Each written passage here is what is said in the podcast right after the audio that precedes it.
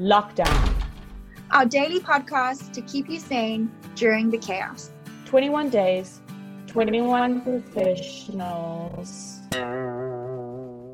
Plus 14. 35 days, 35 professionals. To keep you sane during the lockdown extended edition. Hello and welcome back to day 23 of our podcast or day two of the extension. My name is Kirsten Farquharson and with me the incredible Danielle du Toit. Today we have an absolutely amazing guest. Her name is Maria Magdalena. It is such a treat having her on the show with us. She is a graphic design illustrator and the most incredible artist. She has exhibited in places like Berlin, New York, and locally. She is an emerging creative and her work is absolutely exquisite. Magdalena, it is such a pleasure having you on the show with us today. Thank you for having me. I'm so excited to join you guys. Magdalena, your name is so unique. Can you please explain to us where this beautiful family name came from? My name definitely causes some confusion sometimes. My name, Maria Magdalena, comes from my beautiful grandmother, who's um, actually still alive and living in Durbanville. Um, so in our family, we it's an Afrikaans naming tradition where the second girl gets named after the paternal grandmother. So um, I actually share the name with two of my beautiful cousins. So every girl gets um, the full family name, so that'll be on our passport, and then we get called something different. So I'm called Magdalena, and my cousin's Marie, and my other cousin's Maria. So we share quite a beautiful bond with our grandmother and with each other. So it is confusing sometimes to explain it, um, but yeah, I mean the the name just really resonates with me. Um, it's just such a beautiful family connection. So I, I couldn't have it any other way but have have it be my brand name. Sure. That's really beautiful and so special that you have that sort of heritage in your brand name as well. Yeah, it's it's been really special. How did you become a freelance graphic design illustrator? My journey, um, I think it always was going to lead to where I am now. Um, I, I, always loved drawing as a kid. Um, I used to draw my own clothes that I wanted to make. Um, I hated sewing though, so I had to choose a different path, um, which led me to graphic design. Just in terms of, I wanted to play it safe, combine my art skills and my computer skills, and have something that I can have a job in. Um, but then I actually, yeah, I completely fell in love with graphic design. I'm so obsessed with it, um, and studied it for four years and worked as a packaging designer in Cape Town and it, the freelance journey actually was a bit of an accident. I think I, I just get so passionate about doing odd jobs for people, and that just turned into clients, and that just turned into um, just doing illustrations as gifts for friends, especially when I was really broke. Um, as a young artist in Cape Town, I used to draw pictures for my friends when I didn't have money to buy them a gift. But I, my love lang- one of my love languages it's gifts. So I would draw a picture and get them some wildflowers. And my mom, as all moms do, thought that they, these pictures were um, really gorgeous and obviously superior to all other daughters that ever lived. so she con- actually convinced me to sell my first range to a shop. I thought she was I thought she was just being a mom, and did not believe in it at all. And here I am, um, a couple of years later. It's just took over my job, and I've been a full time freelance graphic design illustrator for oh geez, I don't even know. I think it's four or five years. so it was a bit of like a roundabout way, but now when I look back at it, it's just, it all makes sense of how I got here. When I look at some of your work, Magdalena, you are talented through a multitude of mediums, and that's definitely clear in in your history. But why is it that you chose handcrafted ink drawings as your medium?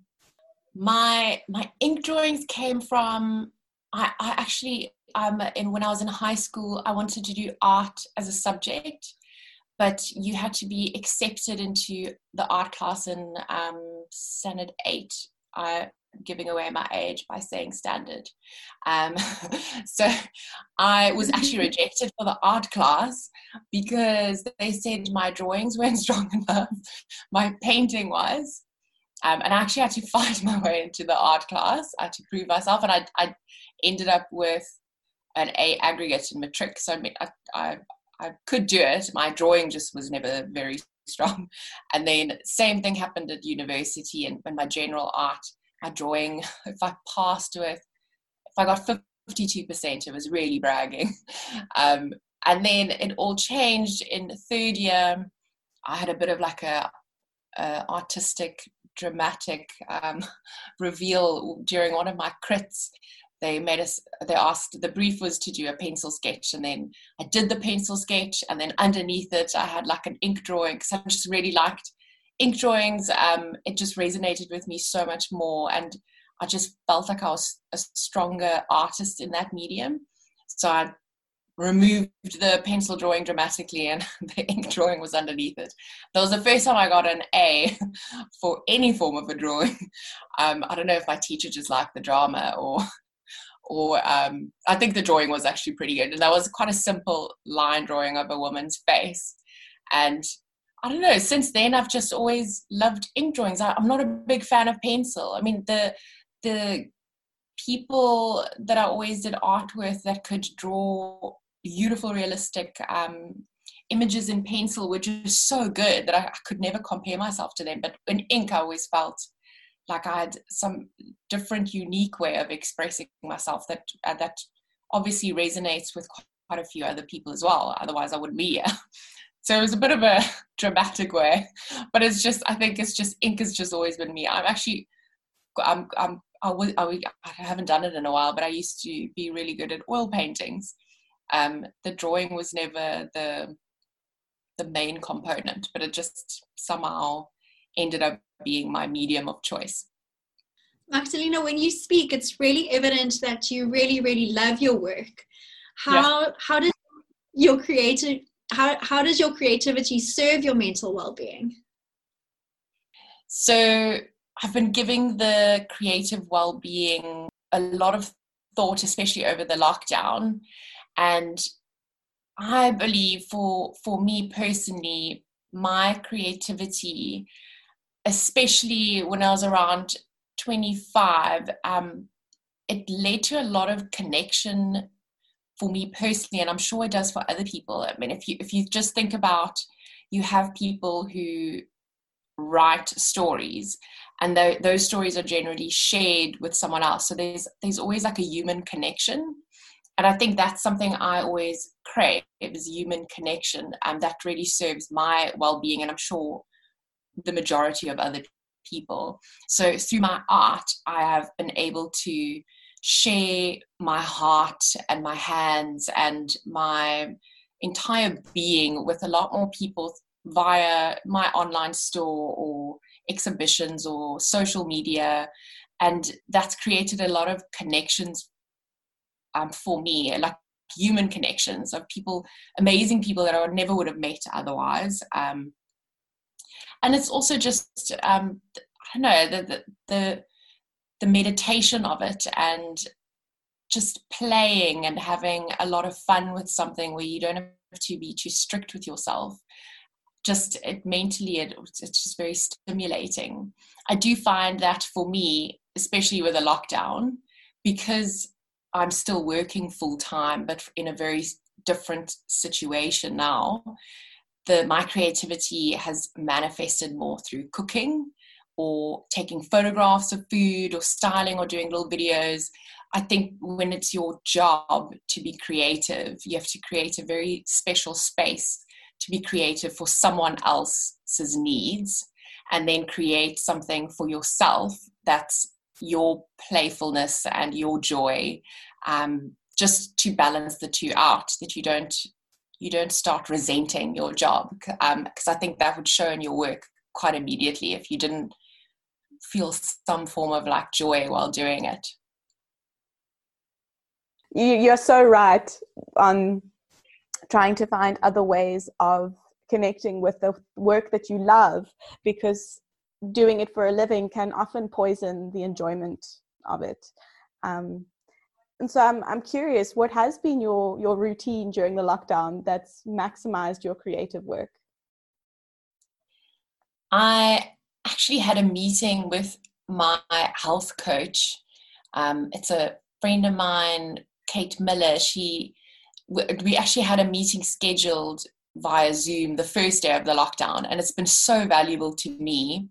I actually ended up not following the routine. Not well, I did follow. I tried following the routine, but I think the first two weeks were just really intense for all of us. Of it's a new normal, and you have to get used to a lot of new stress factors, and um, it was just maybe a bit confusing. And now I've really fallen into the routine quite nicely, and it's it's been so productive for me this week.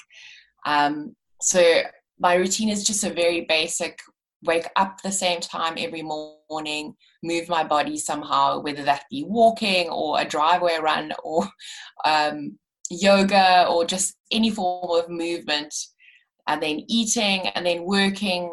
And I'm, I'm giving myself sort of like two pockets of time to work um, with like a big break in between to cook a full lunch, sit down and eat and relax and read a book if I need to, lie down if I need to, and then carry on, and then finish off the day also with like a slight movement of like just walk. I sometimes walk around my flat with my Kindle like a lunatic, but just to move my body and like separate from my work day to my evening.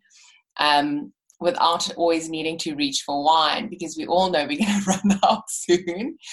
So I think my routine has been a real blessing. I think it's something that I would probably follow, you know, after the lockdown because it's just been it's been so useful as a as a creative. Um, because I find often I'm a bit unstructured because of the nature of my work. I'll you know have creative out like a creative surge and then sort of not feel all that inspired and this has created a really nice safe space for me to explore my clients' um, work and creativity through pockets of time with enough relaxation and enough place, um, enough space to also have variation and um, just change it up and do a few things in between that will distract me from the work work day.